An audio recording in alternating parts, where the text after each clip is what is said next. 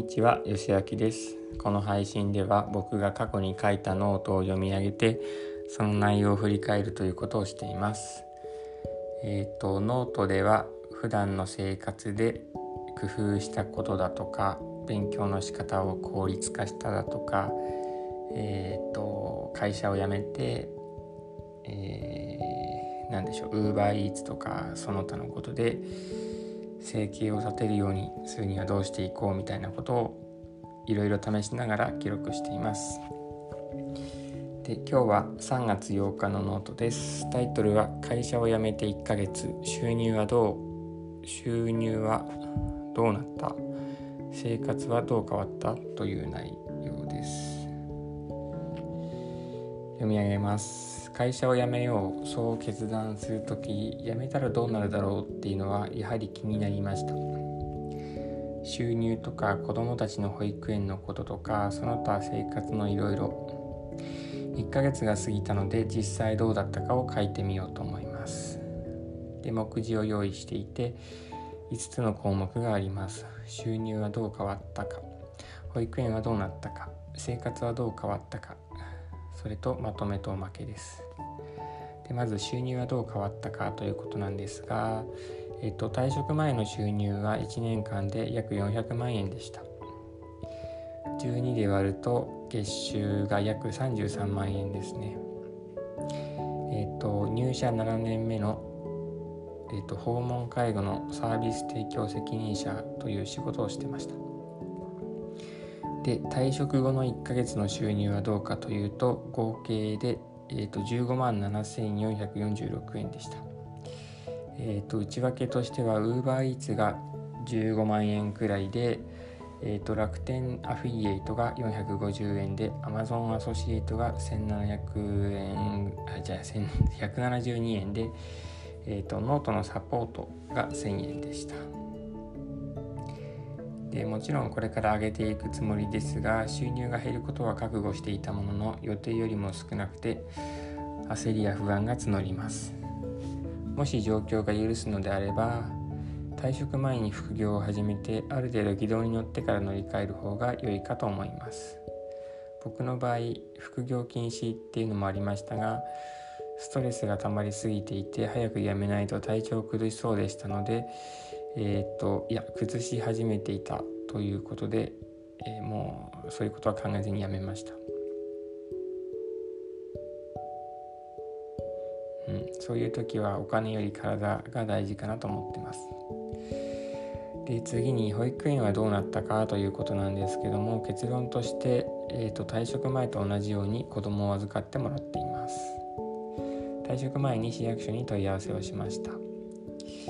えーと、会社を辞める予定でいてで退職後は UberEats をやるつもりであること。でそういう場合にどういう申請が必要かっていうのを聞きました。そしたら、えーと、勤務内容証明書とか開業届の写しとかそういうのが必要だと教えてもらいました。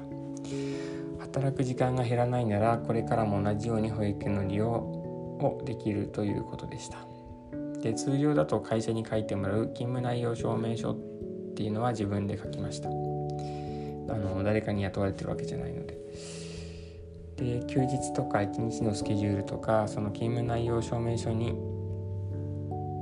えー、書い書きましたね。でその勤務内容証明書とあとで税務署に出した開業届っていうのをつけて保育園に出しました開業届も比較的簡単にあの用意できるもので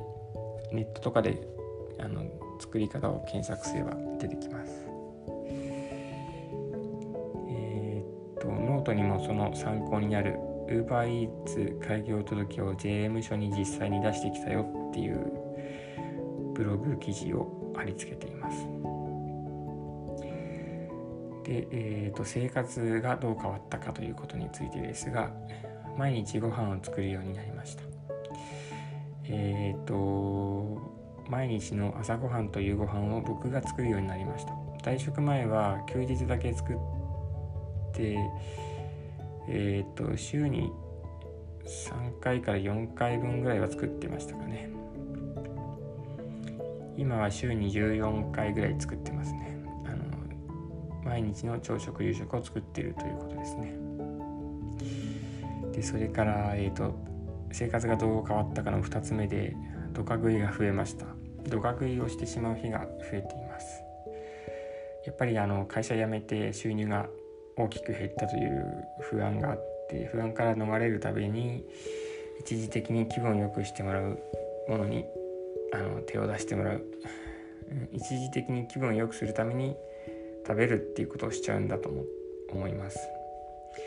メンタリスト DAIGO さんの D ラボを見て少しずつ改善していくつもりです。改善できたらここに書いていきます。えーとそれから家族と過ごす時間が増えました。生活が規則的になって家族と過ごす時間が増えました。18時から19時は夕食の時間です。毎日一緒に食べてます。子供たちの言動に苛立ってしまうこともありますが貴重な時間だと感じています。バレンタインに子供たちとクッキーを焼いたり以前から行ってみたいと思っていたところにみんなで出かけたり子供たちのあれがしたいこれがしたいを叶えることはとても楽しいです。インスタをぼんやり眺めている時に横から長男が覗いてあここ行きたい。じゃあ休みの日に行こうかとこんな感じで、えー、やり取りしたりしますね。自分が行きたいところの写真を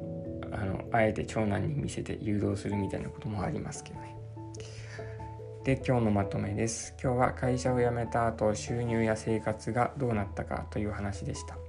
収入はやはり減りました。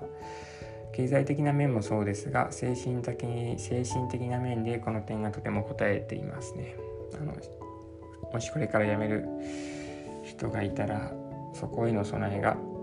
必要かなと思います。で保育園は問題なしでした。あのなんとかなります。それから家事や時間、うん、家事とか家族との時間とかが増えました。これはあのすごく楽しい時間でこの時間を大切にしたいなと思います。退職を決めた時妻は応援してくれました。多分不安にさせている部分も多いと思うんですけどうんと応援してくれました。僕もともともと引きこもりの経験があって、まあ、完全な引きこもりではないんですけど半年間、えーと大学に全く行かなかった時期がありましたね。で妻も知ってますね。まあでもそういう状況でもネガティブなことはほとんど言わずに妻は僕を好きなようにさせてくれていて本当に感謝しています。2人の息子も健やかに過ごしています。親にとってそれだけで本当に幸せなことだと思います。うん、なんかあの親になってみてそういうところをすごく感じるようになって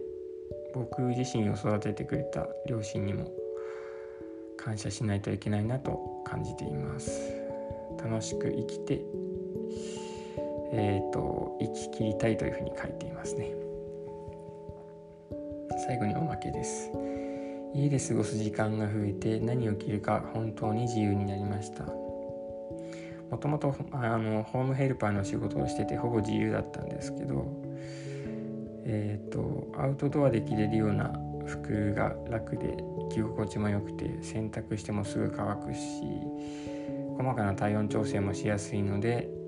あの UberEats をしている時も便利です。収入が減ったのに最近欲しいものが多くて困っていますというふうに書いてえっ、ー、と Amazon のリンクでえっ、ー、とパタゴニアの何て言うんだっけなこれえっ、ー、とシンチラシンチラスナップティーっていうののリンクを貼っていますね。フリースの上着上着というかうんとプルオーバーのやつですね。かぶ頭からかぶって着るやつですあったかくて軽くてえっ、ー、と洗濯とかも特にこう気を使わずできて使いやすい服です。ということで今日はあの1月末で退職して2月の1ヶ月を過ごしてその1ヶ月振り返ってて3月にノートを書いたっていうものを読み上げました。あれからもう会社を辞めたのが1月だから23455ヶ月が過ぎましたね。今も収入は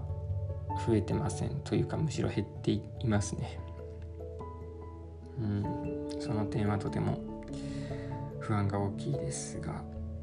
今はこう一時的に収入を上げることよりもえー、っとプログラミングを勉強する時間をしっかりとってで3ヶ月後ぐらいから稼げるようになるために今はあの何でしょう稼ぐことはちょっとお休みしています。ということで今日はここまでにします。聞いてくださってありがとうございました。